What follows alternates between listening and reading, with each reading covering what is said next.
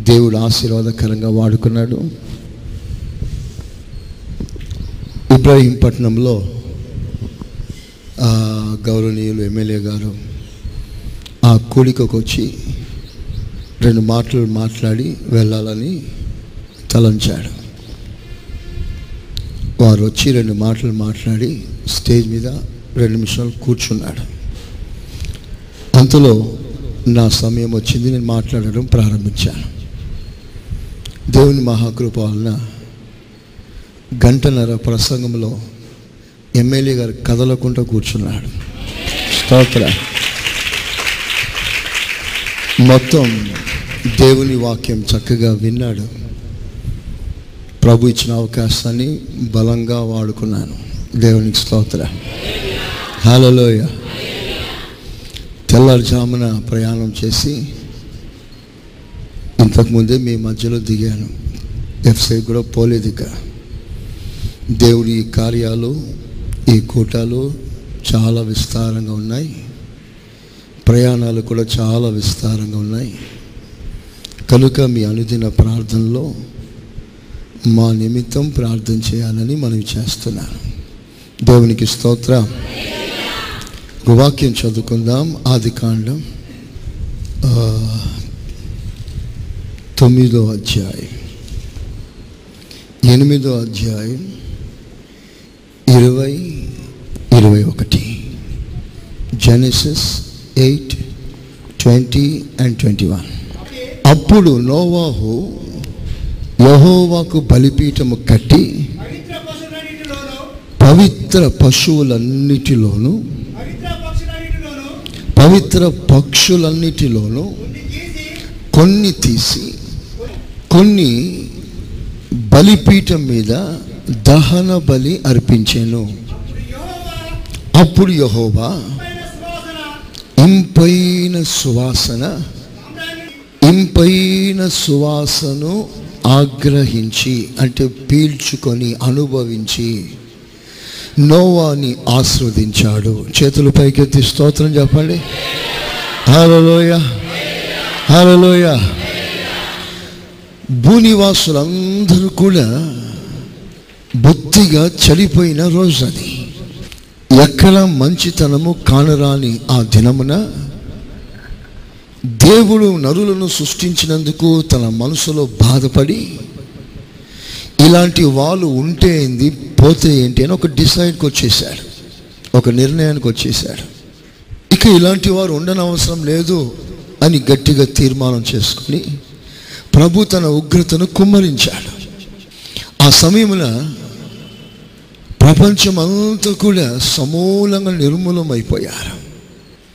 నోవావు Noah కుటుంబం Noah కుటుంబంతో పాటు సకల జీవులు ఓడలో భద్రపరచబడ్డాయి. స్తోత్ర. హలోయ ఇంచుమించు సంవత్సరం పాటు ఓడలో ఉండిపోయాడు. మోర్ దెన్ వన్ ఇయర్ ఓడలోనే ఉండిపోయాడు. ఒక సంవత్సరం ఓడలో ఎలా గడిచిందో ఇప్పుడు ఆలోచిస్తే మనకు వింతగా ఉంటుంది. ఓడ నుండి బయటికి వస్తున్నాడు. అప్పుడు సిచ్యువేషన్ ఏమిటి అంటే అంత పీనుగులమయం అన్ని శవాలు. ఓ ప్రక్కన మనుషుల శవాలు మరో ప్రక్కన పశువుల శవాలు ఓ ప్ర ఓ ప్రక్కన జంతువుల కలేబరాలు మరో ప్రక్కన పక్షుల శవాలు. ఈ శవాలన్నిటి మధ్యలో నోవా సజీవుడై నిలబడి ఉన్నాడు. అప్పుడు మీరు ఆలోచన చేయండి ఆ శవాల వాసన ఎంత భయంకరంగా ఉంటుందో ఒకసారి ఆలోచన చేయండి. అక్కడ పరిస్థితి ఎంత పొల్యూటెడ్గా ఉందో ఒకసారి మీరు ఆలోచన చేయండి. భయంకరమైన పొల్యూషన్ అంత దుర్గంధం అంత భయంకరమైన వాసన అంత శవాల మధ్యలో ఉన్నాడు. అలాంటి దుర్గంధమైన ఆ ఆ పరిస్థితుల్లో నోవా ఒక బలిపీఠం కట్టి ఒక బలి అర్పిస్తే ఆ భయంకరమైన దుర్గంధ ప్రాంతము నుండి ఆ పరిస్థితి నుండి దేవునికి ఒక ఇంపైన సువాసన పైకి వెళ్ళింది చేపలు కొట్టండి గట్టిగా. హలోయ అద్భుతమైన సాక్ష్యం. ఎటు చూసినా భయంకరమైన చెడ్డ వాసన. కుళ్ళిపోయిన సమాజంలో కుళ్ళు వాసన వస్తున్న పరిస్థితుల్లో నోవో దేవునికి బలి అర్పిస్తే దేవుని యొద్దకు వెళ్ళింది ఈ చుట్టూ ఉన్న భయంకరమైన వాసన కాదు దేవునికి చెందింది అద్భుతమైన ఆ పరిమళ సువాసన మాత్రమే దేవుని సన్నిధికి చేరింది. స్తోత్ర. హలోయ ఒక్కసారి మీరు ఆలోచన చేయండి. ఇది ప్రతి తరములో వాస్తవం. ప్రతి తరములో వాస్తవ సత్యం ఏమిటంటే నీ చుట్టూ ఎప్పుడు పొల్యూషన్. ఆల్ ద టైం అంత కుళ్ళిపోయిన సమాజం. నీ చుట్టూ అంత శవాల పాపపు వాసన దేవుడు సహించలేని దుర్గంధం వీటి మధ్యలో నువ్వు నీవు దేవునికి బలి అర్పించినప్పుడు నీ బలి కానుక పెట్టెలో నుండి బలిపీఠం నుండి అది దేవునికి ఎలా వెళ్ళాలంటే సువాసనకరంగా వెళ్ళాలి. ఆమెన్. ఆమెన్. ఇది అసాధ్యం వాస్తవానికి. ఎందుకంటే పరిస్థితి ప్రభావం ఒక మనిషి మీద ఎప్పుడు తీసుకొస్తుంది. మనుషులు పరిస్థితిని బట్టి రియాక్ట్ అవుతుంటారు. చుట్టూ పరిస్థితి ఎలా ఉందో దానికి మ్యాచ్ అయిపోతుంటారు. పది మంది ఏం చెప్తున్నారో దాన్ని ప్రజలు వింటారు. పది మంది పరిస్థితి ఎలాగుందో పదకొండవడు కూడా పది మందితో సమానంగా మారిపోతాడు. ఆరు మాసములు సహవాసం చేస్తే వాడే వీడు వీడే వాడైపోతారట. దిస్ ఇస్ కామన్ థింగ్ చుట్టూ పరిస్థితి ఎంత భయంకరంగా ఉన్నా నోవో మాత్రం దేవునికి సువాసనకరంగా ఎలా ఉన్నాడు? చాలామంది ఇచ్చే కంప్లైంట్ ఏంటంటే పాస్టర్ గారు మమ్మల్ని ఏం చేయమంటారు? సమాజం అలా ఉంది. ఇంటి వారు అలా ఉన్నారు. మా చుట్టూ పరిస్థితి అలా ఉంది. మేము ఎంత నిష్టంగా దేవుని కొరకు వాడబడాలని అనుకుంటున్నా చుట్టూ సమాజం అలా ఉండనివ్వట్లేదు.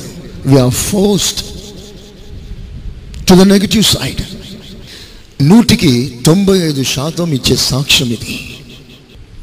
ఇంట్లో మారు మనసు లేనివాడు ఒకడు ఉన్నాడు వాడి వలన నేను కూడా కూర్చొని సినిమాలు చూడవలసిన పరిస్థితి వచ్చింది.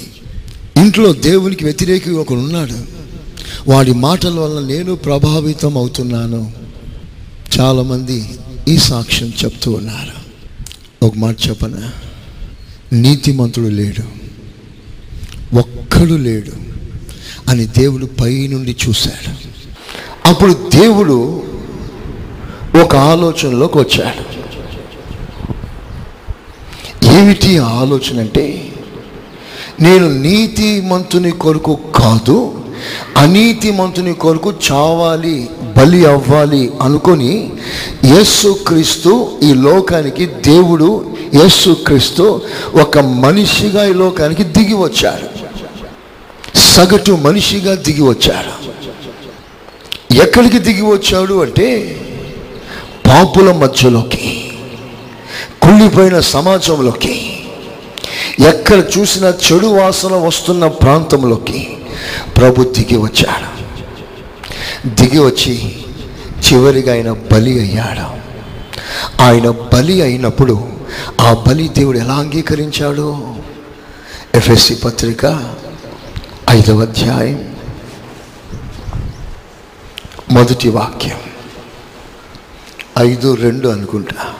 ఎఫ్ఎస్సి ఐదు రెండు. క్రీస్తు మిమ్మను ప్రేమించి క్రీస్తు మిమ్ములను ప్రేమించి పరిమళ వాసనగా ఉండుటకు అదిగదిగ అదిగో పరిమళ వాసనగా ఉండుటకు మన కొరకు తన్ను తాను మన కొరకు తన్ను తాను దేవునికి అర్పణంగాను దేవునికి అర్పణముగాను బలిగాను బలిగాను అప్పగించుకొనెను. అప్పగించుకొనేను. ఆ, అలాగుననే అలాగుననే మీరును ప్రేమ కలిగి అది అది అది పాయింట్ అక్కడ. అలాగునని అలాగునని అనే మాట ఏంటో తెలుసా? ఒక మాదిరి. ప్రభు ఒక మాదిరి చూపిస్తున్నాడు. ఎలాంటి మాదిరి అంటే కుళ్ళిపోయిన సమాజంలో దేవుని కొరకు ప్రత్యేకంగా ఉండగలిగిన కృప. కుళ్ళిపోయిన సమాజంలో దేవునికి వ్యతిరేకంగా మాట్లాడుతున్న వారితో చేతులు కలపకుండా ప్రత్యేకంగా జీవించగలిగిన కృప. పాపులలో చేరక అని రాస్తుంది క్రీస్తుని గురించి. నోవా కాలంలోకి వెళ్తే అంత పరిహాసకులు అంత అపహాసకులు ఇష్టం వచ్చినట్లుగా మాట్లాడేవారు. వారి ఇష్టానుసారంగా బ్రతుకుతున్నవారు వారి మధ్యలో నోవా ఎలా ఉన్నాడు అంటే వారితో కలిసిపోలేదు. వారి కార్యాలతో ఏకమైపోలేదు. వారి కార్యక్రమాలతో సమ్మతించలేదు. He was totally a different person అతను చాలా ప్రత్యేకంగా ప్రభు కొరకు జీవిస్తున్నాడు. అప్పుడు దేవుడు చూశాడు పైనుండి. ఇతడు అందరితో కలిసిపోలేదు అందరూ మాట్లాడినట్లుగా మాట్లాడట్లేదు. అందరూ తలస్తున్నట్లుగా ఇతడు తలంచట్లేదు. అందరూ ప్రవర్తిస్తున్నట్లుగా ఇతడు ప్రవర్తించట్లేదు. ఇతడు కొంచెం ప్రత్యేకంగా ఉన్నాడు అని దేవుడు గ్రహించి ఆ నోవా ఒక్కడిని ఆ కుటుంబం ఒక్క కుటుంబాన్ని దేవుడు అద్భుతముగా కాపాడినాడు. స్తోత్ర. నేను చెప్తున్నాను ఆ రోజుల్లో ఏం జరిగిందో రేపు అదే జరుగుతుంది. బైబిల్ సెలవిస్తుంది. సాక్షాత్తు యేసుక్రీస్తు చెప్పిన మాట. నోవా దినములలో ఎలా జరిగిందో ఏమి జరిగిందో అలాగే జరుగుతుంది అదే జరుగుతుంది. అలాగే జరుగుతుంది అదే జరుగుతుంది. ఏం జరుగుతుంది? ప్రత్యేకంగా లేని వారు వారి ఇష్టానుసారంగా జీవిస్తున్న వారందరూ కూడా నాశనం అయిపోయారు ఒక ప్రత్యేకతను కాపాడుకున్న ఒక నోవ మాత్రమే రక్షణ పొందారు. అదే జరుగుతుంది అని ప్రభు ముందే హెచ్చరిస్తున్నారు. సో మన ఎదుట సిలబస్ ఉంది. రేపు రాయబోయే పరీక్షకి కావలసిన ఫుల్ డేటా పూర్తి వివరాలు దేవుడు మన చేతికి ఇచ్చేశాడు ఆయన మంచి దేవుడు. స్తోత్రం చెప్పండి గట్టిగా. హలోయ హలోయ ప్రియులారా ఒక మాట మీద చెప్తాను. నోవావు ఎలాగూ తన్ను తాను ప్రత్యేకంగా ఉండటానికి తన జీవితాన్ని ప్రతిష్ఠించుకున్నాడో అలాగే ఈ తరంలో కూడా ఎవరితో చేతులు కలపాలనో ఎవరితో కలపకూడదు? ఎవరితో మాట వరుస కలపాలనో ఎవరితో కలపకూడదు? నువ్వు ఎలా ప్రత్యేకంగా ఉండాలి? ఎలా నీ పవిత్రతను కాపాడుకోవాలి? ఈ ఆలోచన నీకు అవసరం. అలాగున ప్రత్యేకంగా ఉండగలిగితే ప్రభు అంటున్నాడు రేపు నేను ప్రత్యక్షమైనప్పుడు ఆ నోడు నోవాన్ని ఎలా కాపాడానో ఈ రోజున రేపున నిన్ను కూడా అలాగే కాపాడుతాను. అలలోయ సో ఇట్స్ వెరీ క్లియర్ చాలా స్పష్టంగా ఉంది. ఒక బలిని దేవుడు అంగీకరించాలి అంటే ఆ బలిలో దేవుడు ఏం ఆశిస్తున్నాడు? చూస్తాం. యేసుక్రీస్తు పరిమళ వాసనగా మారాడు. ఆయన బలి అయ్యే ఆ సమయంలో ఆ అర్పణం దేవుని ఎదుట ప్రీతికరంగా మారింది. అంటే దేవుడు అంగీకరించగలిగిన పరిస్థితి దేవుడు అది చూసి ఆనందించగలిగిన స్థితి దేవుని ఎదుట సువాసనమును పరిమళమును వెదజల్లగలిగిన అద్భుతమైన బలి అర్పణ అది. ఆ బలి అవ్వటానికి కొద్దిసేపు ముందు ఏం జరిగింది? అందరూ మీ తలలు పైకెత్తండి. కొద్దిసేపు ముందు ఏం జరిగింది? క్రూరంగా ప్రజలు హింసించారు. ఒకవైపున రానువారు సైనికులు సైనికులు చిత్రహింస చేశారు. ఒక మనిషి మనిషిని హింసిన హింసించినట్టు కాదు. సాతానే డైరెక్ట్గా సైనికుల్లో ప్రవేశించి వాడు కసి తీసుకుంటున్నాడు. కక్ష సాధిస్తున్నాడు. They are the agents of Satan. సాతానే సైనికుల్లో ప్రవేశించి క్రూరంగా హింసిస్తున్నాడు. ఓ పక్కన మేలు పొందిన వారందరూ కూడా దేవునికి వ్యతిరేకంగా సాక్ష్యాలు చెప్పారు. మేలు పొందినవారు ప్రభు ఎంత హట్ అయి ఉంటాడు. ఆకలి తీర్చాడు. నీ రోగాన్ని బాగు చేశాడు. నీ మెంటల్ టార్చర్ని తగ్గించాడు. ఎదలో నెమ్మదిని ప్రసాదించాడు. పలు రకాల సమస్యలతో ఉన్న అంటురాని పరిస్థితుల్లో సమాజం వెలివేసిన ఆ భయానకమైన పరిస్థితుల్లో ఎందరినో చేరదీశాడు ఆదరించాడు ధైర్యపరిచాడు బలపరిచాడు స్వస్థపరిచాడు ఆకలి తీర్చాడు. ఆ ప్రజలందరూ ఒక దినమున ప్రభుకు దూరంగా ఉన్నారు. ఒక గ్లాస్ నీళ్ళు ఇవ్వలేని స్థితిలో ఉన్నారు. ప్రభుకి ఎంత బాధ కలిగి ఉంటుందో ఒకసారి ఆలోచిస్తారా? నేను మీకా నేను సహాయం చేశాను. ఎంత దుర్మార్గులో మీరు మారుతారో నాకు తెలియదే అని ప్రభు అనుకోలేదు. ఓ ప్రక్కన తనతో కూడా ఉండాలని తనతో కూడా ఉండాలని విడిచిపెట్టకుండా సదాకాలం ఆయనతో ఉండాలని కొంతమందిని పిలుచుకుంటే వారు కూడా ప్రభుని విడిచిపెట్టేసి వెళ్ళిపోయారు చెదరిపోయారు. ఇన్ని బాధలు ఒక పక్కన శరీర బాధ. ఓ పక్కన రక్తపు మరకలు గాయాలు. తల మొదలుకొని అరికాల వరకు చిత్రహింస చేసి విడిచిపెట్టారు. వీటన్నిటి మధ్యలో హృదయంలో ఎవ్వరి మీద ఏ బాధ పెట్టుకోలేదు ప్రభా. చివరి క్షణాల్లో కూడా చావు దెబ్బలు కొడుతున్న వారిని సహితం వారు ఏం చేస్తున్నారో వారు ఎరగరు వారిని క్షమించేయమని హృదయాన్ని శుభ్రం చేసేసుకున్నాడు. ఒక్కసారి వాస్తవంగా మీరు ఆలోచన చేయండి ఒక్క మాట అంటే దాన్ని పట్టుకొని ఇన్నిల్లు వారం వారం వీధి వీధి తిరుగుతున్నామే ఒక్క మాటకి.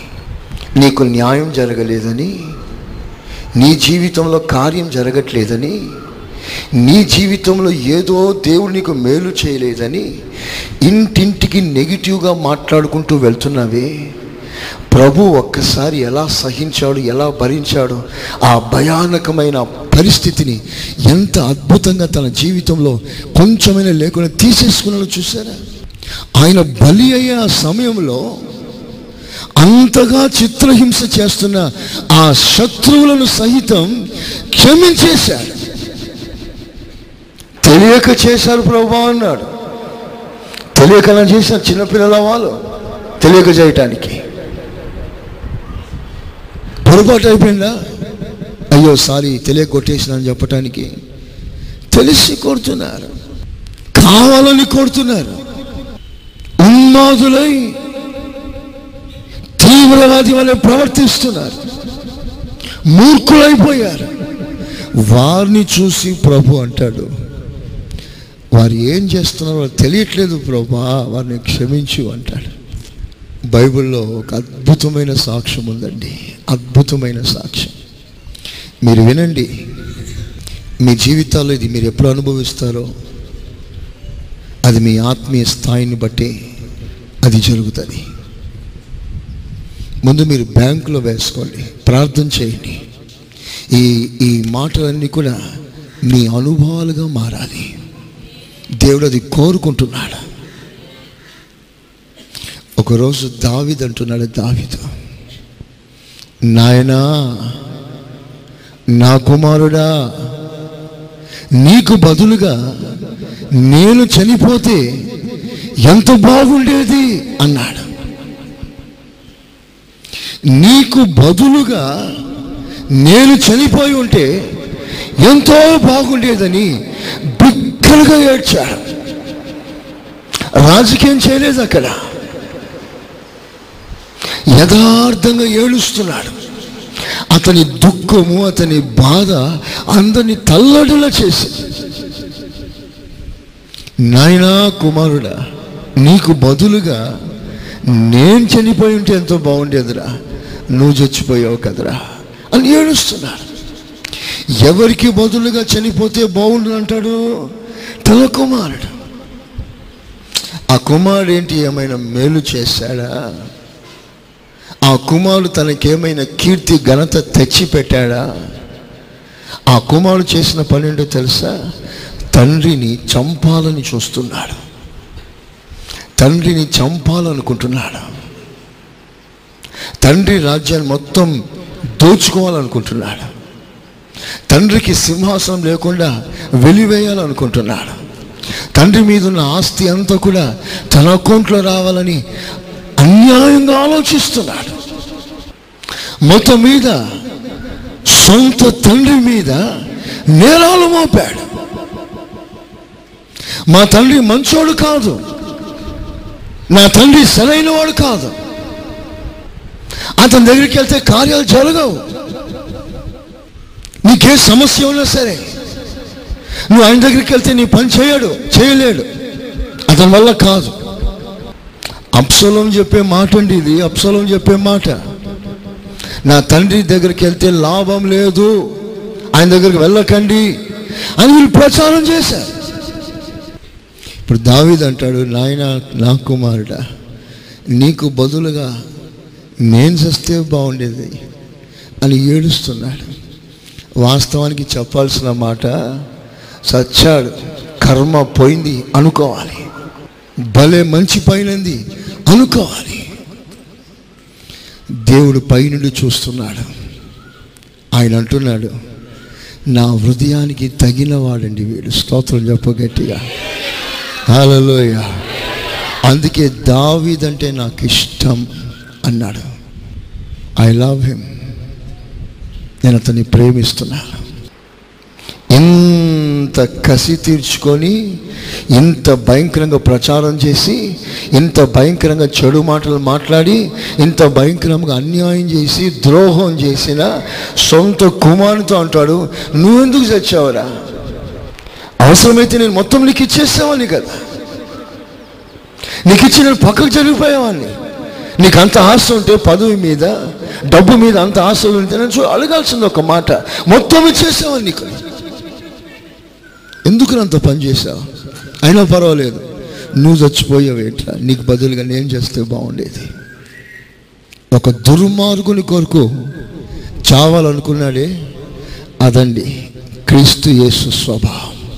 నేను అంటాను యేసు క్రీస్తు నీతిమంతుల కొరకు చనిపోవటానికి రాలేదు. దుర్మార్గులమైన మన కొరకు ఆయన చనిపోవటానికి దిగి వచ్చాడు. చపలు కొట్టు గట్టిగా ఒకసారి. హలోయ హలోయ హలోయ ఎంత అద్భుతమైన విషయం. నోవావు బలి అర్పిస్తే దేవుడు అంగీకరించేశాడు. నోవావు ప్రార్థన చేస్తే దేవుడు వింటున్నాడు. నోవావు ఏదైనా అడిగితే దేవుడు చేస్తున్నాడు. నోవా ఒక యాచకుడు కాదు సేవకుడు కాదు ఒక కుటుంబీకుడు. అతడు ప్రార్థన చేస్తే దేవుడు విన్నాడు. వినండి క్రొత్త నిబంధనలో విశ్వాసం దేవుడు ఇస్తున్న బోధ ఏమిటో తెలుసా? దేవుని ఎంతకు నువ్వు వచ్చి మోకరించి నీ సమస్య చెప్పుకొని ఆయన సన్నిధిలో నువ్వు ప్రార్థన చేయగలిగితే నీ ప్రార్థన దేవుడు వినగలిగిన స్థాయిలో ఉండాలి. నీ భక్తి జీవితం. కొన్నిసార్లు దేవుడు మీ యథార్థతను బట్టి సేవకుని ప్రార్థన ద్వారా దేవుడు ఆస్వాదిస్తాడు. కొన్ని సందర్భాల్లో మీరు సరిచేసుకోవాల్సిన కొన్ని విషయాలు ఉంటాయి అలాంటి సందర్భాల్లో ఏ గొప్ప దైవజనులు వచ్చి ప్రార్థన చేసినా సమస్య తీరదు. ఇది విశ్వాసికి సంబంధించిన విషయం. నేను బలిపీఠం మీద కానుక పెట్టాను ప్రభా నువ్వు ఎందుకు చూడవు అంటాడు. నువ్వు బలిపీఠం మీద కానుక పెట్టినా నేను అంగీకరించలేను అని దేవుడు కొట్టేస్తున్నాడు కొన్ని సందర్భాల్లో. మీకు చూపిస్తాను ఈ విషయాలన్నీ కూడా. మలాకి పుస్తకం తీయండి అందరు. మలాకి పుస్తకం రెండవ అధ్యాయం. చూడండి రెండవ అధ్యాయం ఎక్కడ చూడండి. రెండు పన్నెండులో లేదా? చదువు. ఒక్కడే దేవుడు మనలను సృష్టింపలేదా. ఇలాగుండగా. ఒకరి ఎడల ఒకరము ద్రోహము చేయుచు? ఒకరి ఎడల ఒకరు ద్రోహం చేయించు మన పితరులతో చేయబడిన నిబంధనను మనమెందుకు తృణీకరించుచున్నాము? ఆ, యూదావారు ద్రోహిలై ఉమ్, ఇస్రాయేలీల మధ్య మధ్య ఎరుషలేములోనే హేయ క్రియలు జరుగుచున్నవి యూదావారు యెహోవాకు ప్రియమైన అపవిత్రపరచి దేవతల పిల్లలను పెళ్ళి చేసుకునిరి. ఉమ్. ఎస్ ఎన్నో మాట అది? పదమూడు. రెండు పదమూడా? ఓకే చదువు. ఇలాగునే చేయుదురు. యహోవా బలిపీఠమును మీరు ఏడుపుతోనూ కన్నీళ్ళతోనూ రోదనతోనూ తడుపుదురు. కాబట్టి మీ నైవేద్యమును అంగీకరింపకయో తనకు అనుకూలము కాని అర్పణములను మీ చేత తీసుకొనకయే ఉన్నాడు. మీకు అర్థమైన భాషలో నేను చెప్తాను. తలలు పైకెత్తడి నా వైపు చూడండి. నన్ను చూస్తూ వాక్యం వినండి. ఇంటి వారు తీసుకొచ్చి బలిపీఠం మీద కానుక పెట్టారట. అది బలి కానుక ఇంకేదైనా. మన భాషలో మీరు దేవుని సన్నిధికి వచ్చినప్పుడు మీ ప్రార్థన మీ స్తోత్రము మీ ఆరాధన మీ స్థుతి ఇవన్నీ దేవునికి ఒక బలి. మీరు అలాగున బలి చెల్లించగా దేవుడు తీసుకొనకే ఉన్నాడట. ప్రభా నీకు స్తోత్రం చెప్తున్నాను ప్రభా అంటే నాకు వద్దు నీ స్తోత్రం వద్దు అంటున్నాడట ప్రభా నేను ప్రార్థన చేస్తున్నాను ప్రభా అంటే నీ ప్రార్థన నేను వినను అంటున్నాడట వాయ్ నా ప్రార్థన ఎందుకు వినావు? నా స్తోత్రంలో ఎందుకు అంగీకరించావు? అంటే అంటున్నాడు మీరు అంటే మీ కుటుంబంలో మీలో కొందరు ఏ బలిపీఠం మీద మీరు కానుక పెడుతున్నారో అదే బలిపీఠం మీద కన్నీళ్ళు కన్నీళ్ళతోనూ రోదనతో తడుపుతున్నారు అక్కడ. మీకు అర్థమైందా? నువ్వు బలిపీఠం మీద తీసుకొచ్చి కానుక పెట్టావు ఒక స్తోత్రం పెట్టావు ఒక ప్రార్థన పెట్టావు.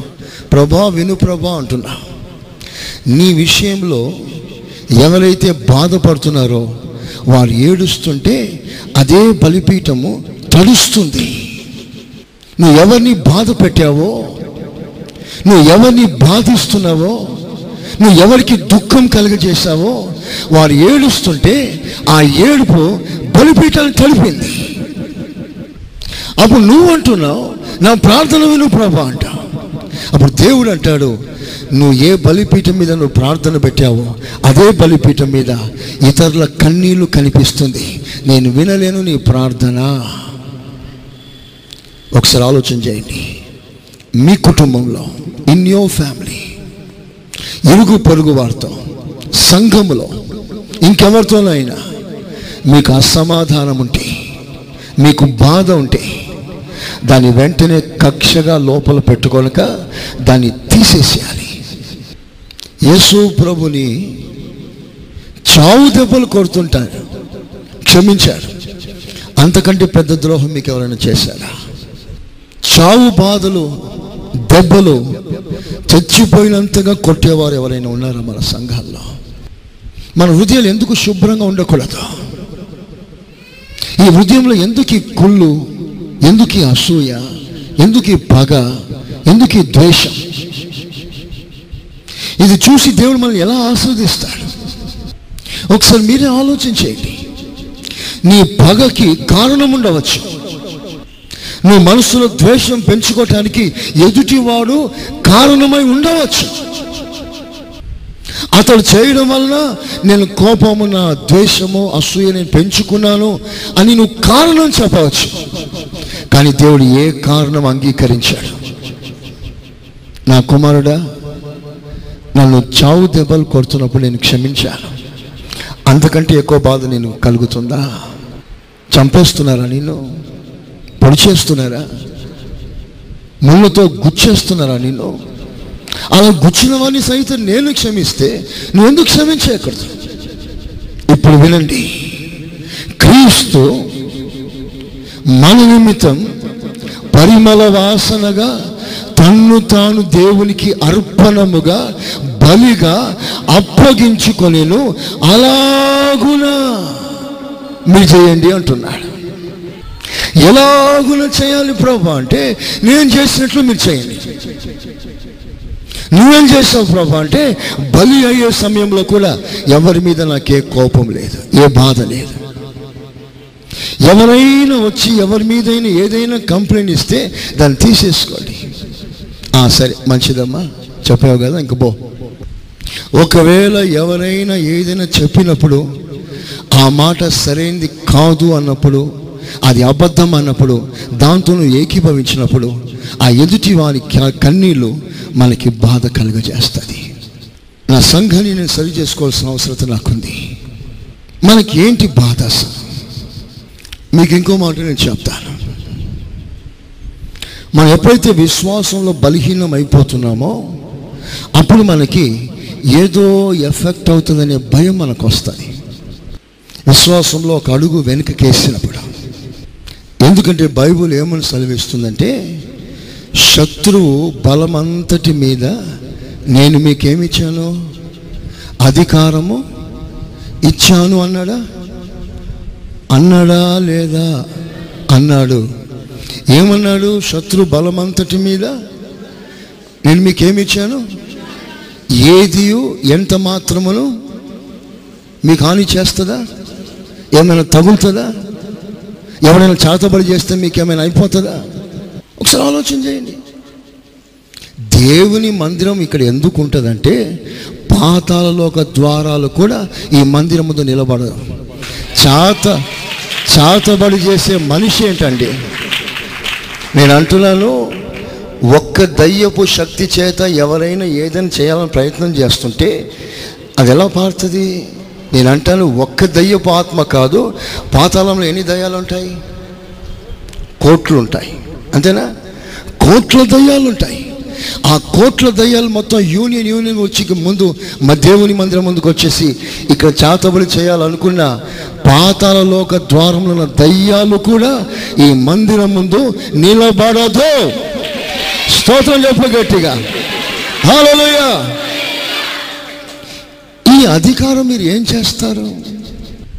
ఇంత పెద్ద అధికారం దేవుడు మనకిస్తే ఏదియో అన్నాడు ఏదియో ఎంత మాత్రం నీకు హాని చేయదు. No man no power nothing in this world can touch you హాని చేయడం అసలు తాకలేదు నేను ఎవ్వరు ఏం చేయలేరు. ఎన్ని వాగ్దానాలు ఉన్నాయండి బైబిల్లో. నీ ప్రక్కన వెయ్యి మంది పడినా నీ కుడి ప్రక్కన పదివేల మంది పడినా అపాయం నీ వద్దకు ఏ తెగులు నీ గుడారమునా గుడారంలోనే తెగులు సమీపించినప్పుడు మందిరానికి గుడారంకి తేడా లేదా? మందిరంలో ఎలా తెగులు వస్తాయి? ఏం మాటలండి ఆలోచన? పిచ్చి మాటలు. నీకు విరోధంగా రూపింపబడి ఏ ఆయుధము? బైబుల్ ఉందని నేను చెప్తున్నానా? ఆ మాట ఎంతమంది నమ్ముతున్నారు? చేతులు పైకెత్తండి ఒకసారి. దేవుడు మిమ్మల్ని దీవించను గాక ఆ మాట అనుభవంలో తీసుకురండి. నేను సవాల్ చేస్తాను ఎప్పుడు? నా ఖర్చీఫ్ కావాలంటే తీసుకొని వెళ్ళమని చెప్పండి చేతబడి చేయటానికి. నా ఖర్చీఫ్ తీసుకెళ్ళి నాకు ఏదైనా చేయమని చెప్పండి ఎవరినైనా. నేను వేసిన చెప్పులు కానీ బట్టలు కానీ తీసుకెళ్ళి చేయమని చెప్పండి. ఒకసారి ఒక సభలో నేను ప్రసంగం ముగించిన తర్వాత పాస్టర్ గారు మీకు ఖర్చీఫ్ నాకు ఇస్తారా? అని అడిగాడు. ఖర్చీప్ ఇస్తారా? అని అడిగాడు. నా ఖర్చీప్ మీద తాను బాధలో ఉంటే వేసుకొని ఆదరణ పొందుతాడేమో. ఎవడైనా రోగం ఉంటే దాని వాడి మీద వేసి స్వస్థత ప్రార్థన చేస్తాడేమోనని వానికి ఖర్చీపు ఇచ్చిన. కొద్దిసేపు నా దగ్గర ఖర్చీపులే తుడుచుకోవటానికి వాడు కొద్దిసేపు బయటికి వెళ్ళి ఒక అరగంట చాలామంది పబ్లిక్ ఉన్నారు ప్రార్థన చేస్తూ ఉన్నారు. తర్వాత ఖర్చీపు తీసుకొచ్చి ఇచ్చాడు. మాస్టర్ గారు పని అయిపోయింది. థ్యాంక్స్ మాస్టర్ గారు అని చెప్పి వెళ్ళిపోయాడు.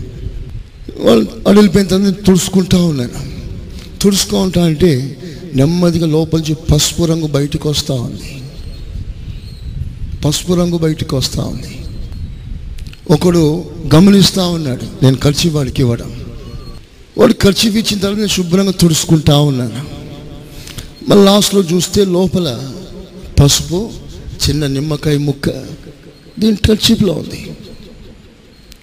ఇది గమనించిన తాను అంటాడు లోకల్ మనిషి వాడు పెద్ద మాంత్రికుడు సార్ అన్నాడు. అది నేను తుడుచుకున్నాను. నేను అనుకున్న అప్పటి నుంచి నేను బాగా దీవించబడ్డాను. స్తోత్రం చెప్పగట్టి. హాలలోయ ఏమి జరగలేదు. ఏమి జరగదు కూడా. దేవునికి స్తోత్ర. హాలలోయ ఆమె హాలలోయ కనుక వినండి ప్రియమైన దేవుని బిడ్డారా మన దేవునితో సరిగ్గా ఉన్నంత వరకు ఎవ్వరు మళ్ళీ ఏం చేయలేరు. ఒకడు అంటాడు అయ్యా వారు చాలా బలవంతులు వాళ్ళు చాలా పెద్ద సైన్యం వాళ్ళు వచ్చారంటే మన పని అయిపోయినట్టే ఇక మనం బతకలేము మనకి ఏదో చేసేస్తారు అని ఓ చేస్తున్నాడు. అప్పుడు దైవజనుడు అంటాడు రే పిచ్చోడా వాళ్ళు వేల మంది ఉండండిరా వాళ్ళు మనకంటే వంద రెట్లు బలవంతులు కానివ్వండిరా ఎవ్వరికి భయపడకు. ఎందుకో తెలుసా? వాళ్ళ బలం ఎంత బలమైనా అది కేవలం మనుష్య బలం మాత్రమే. మనకు ఎవరు సపోర్ట్ చేస్తే తెలుసా నీకు? ఒక్కసారి కళ్ళు తెరిచి చూడమని ప్రార్థన చేస్తే పరలోక సైన్యమే దిగొచ్చేసింది కిందకి కిందికి. స్తోత్రం. పరలోక సైన్యం దిగి వచ్చిందండి అగ్ని రథాలు అగ్ని గుర్రాలు ఖడ్గదారులైన దేవదూతలు చుట్టుముట్టు వచ్చేసారు కళ్ళు తెరిచి చూసేసరికి ఓ గొప్ప సమూహం. ఆ సమూహంలో ఒక్క దూత లక్ష ఎనభై వేల మంది చంపగల సామర్థ్యం అతనికి. ఇంకెక్కువ చంపవచ్చు ఆ సమయంలో శత్రువులు ఉన్నది లక్ష ఎనభై వేల మంది. ఆ లక్ష ఎనభై వేల మందికి ఒక్క దూత సరిపోయాడు. స్తోత్రం చెప్పు గట్టిగా. హలోయ హలోయ అప్పుడు ఎంతమంది దూతలు వచ్చారు ఇతని దగ్గరికి? ఎలిషా దగ్గరికి? చాలామంది వచ్చారు. అంతెందుకు ప్రభు అంటాడు పేతురు నీ కత్తి నీ వరలో పెట్టేసాయి. నీ కత్తి ఉపయోగించవద్దు. కత్తి దాని వరలో పెట్టేసాయి. కత్తి పట్టినవాడు కత్తితోనే సస్తాడు. మాటలతో బలహీనపరిచేవాడు మాటలతోనే బలహీనమవుతాడు. ఏది విత్తుతావో తప్పకది కోస్తా. పేతురు కత్తి పట్టకు. నువ్వు కత్తితో ఎంతమంది చంపుతావు పేతురు? నీ కత్తితో నాకు ఎంతవరకు ప్రొటెక్షన్ ఇస్తావు నేను ఇప్పుడు మోకరించి ప్రార్థన చేస్తే ఏడు లీజన్ సిక్స్ లీజన్స్ ఎంత అక్కడ? పన్నెండు సేనాల వ్యూహం దిగి వస్తాయి. ఒక్క మాట ప్రార్థన చేస్తే. ప్రభా చూడు వాడు ఏదో కొంచెం మెంటల్గా పనిచేస్తున్నాడు వాడిని చూసుకో అని చెప్తే ఒక పెద్ద సమూహమే వచ్చిన చిన్న ప్రార్థన చేసి ప్రభా వాళ్ళ సంగతి చూడనైనా అంటే పన్నెండు వ్యూహముల సైన్యం దిగి వస్తుందట. ఒక వ్యూహానికి ఎంత? ఆరు వేలు. Twelve legions. One legion is equal to six thousand పన్నెండు వ్యూ ఒక వ్యూహానికి ఆరు వేలు అయితే ఒక వ్యూహం అది. ఎంతమంది వచ్చారు? పన్నెండు వ్యూహములు. అంటే ఆరు వేలు ఇంటూ పన్నెండు ఎంత? డెబ్బై రెండు వేల మంది. ఒక్క దూత ఎంతమంది చంపగలడు? లక్ష ఎనభై వేల మంది. సో లక్ష ఎనభై వేలు ఇంటూ డెబ్బై రెండు వేలు. లెక్కేస్తారా? స్తోత్ర. లక్ష ఎనభై వేలు ఇంటూ డెబ్బై రెండు వేలు. కంప్యూటర్ నాకు తెలియదు అంటదండి. స్తోత్రం చెప్పగట్టి. క్యాల్కులేటర్ నాకు తెలియదు సార్ అంటుంది ఆ లెక్క.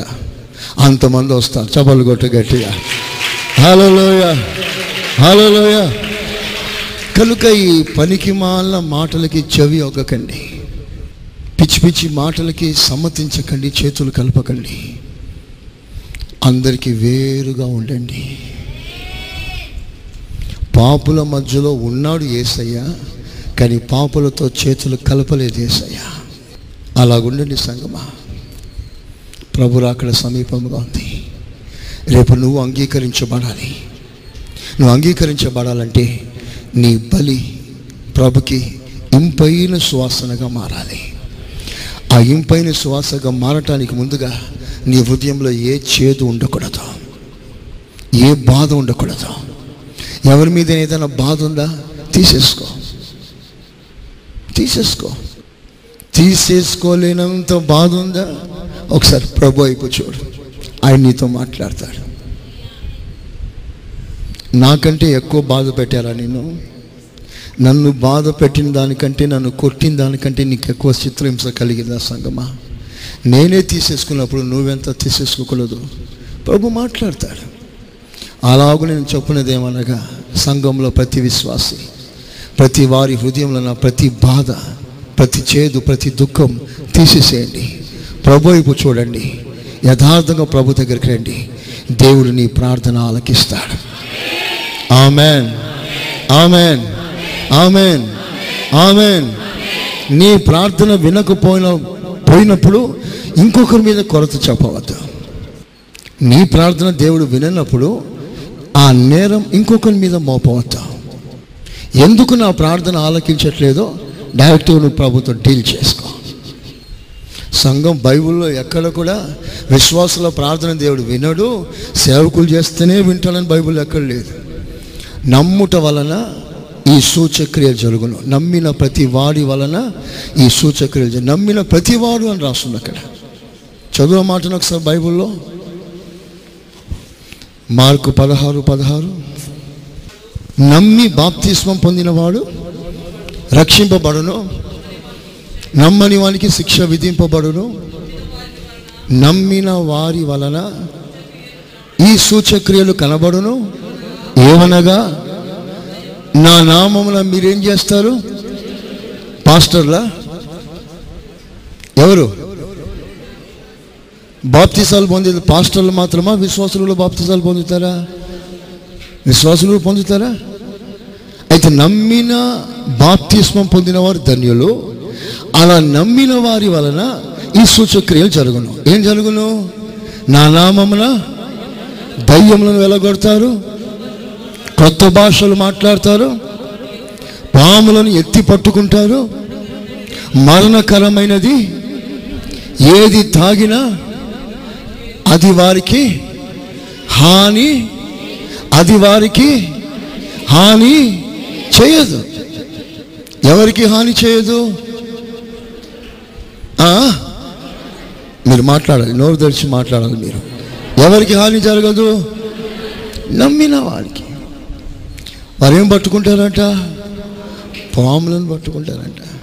పాములను పట్టుకున్నా ఆ పాము వీళ్ళని ఏం చేయదు. యేసు ప్రభు చెప్తున్నాడండి మాట. యేసు ప్రభు చెప్పే మాట.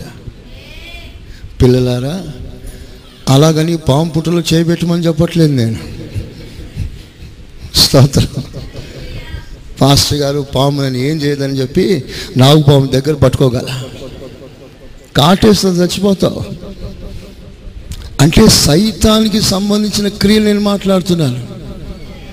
అది ఎంత విషయమైనా స్తోత్రం ఎంత చాతబడి అయినా స్తోత్రం నీకు తాకడంగా చాతబడి తాగు.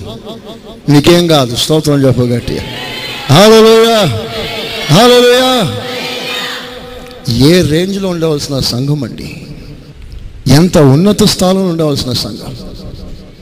సైతాన్ మాటలకు ఎందుకు అవకాశం ఇస్తున్నాం మనం? ప్రభునందు బలపరచుకోండి.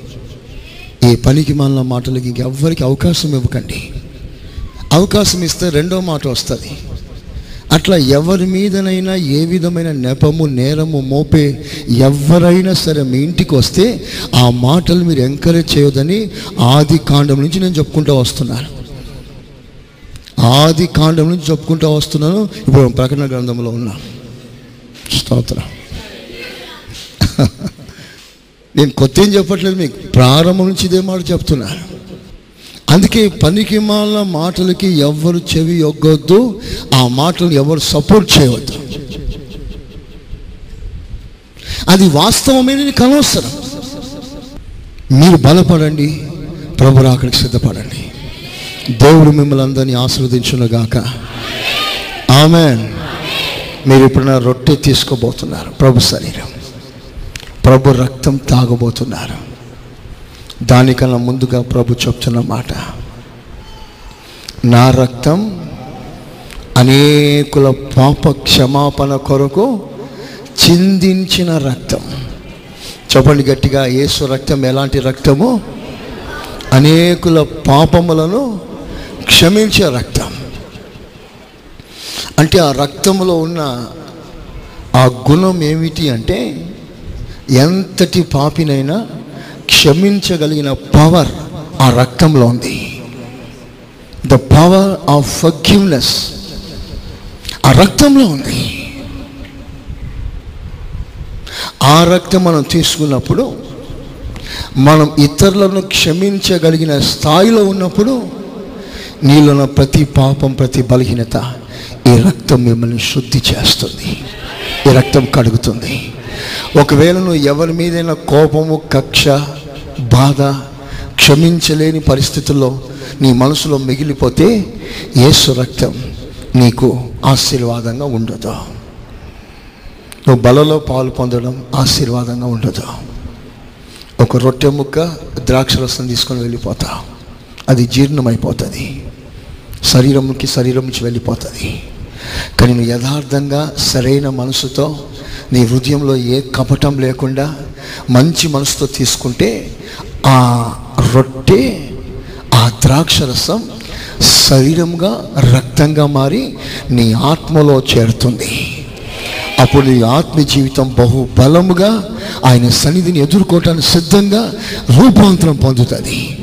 అలాగున దేవుడు మిమ్మల్ని ఆస్వాదించను గాక ఆమె ఒకసారి అందరు లేచి నిలబడండి. అందరు లేచి నిలబడండి. మీరు వినుచున్న ఈ పాస్టర్ సురేష్ గారి ప్రసంగాల క్యాసెట్? అదేవిధంగా మీకేమైనా ప్రార్థనావసరతలు ఉన్న ఎడల సంప్రదించండి. మా చిరునామా.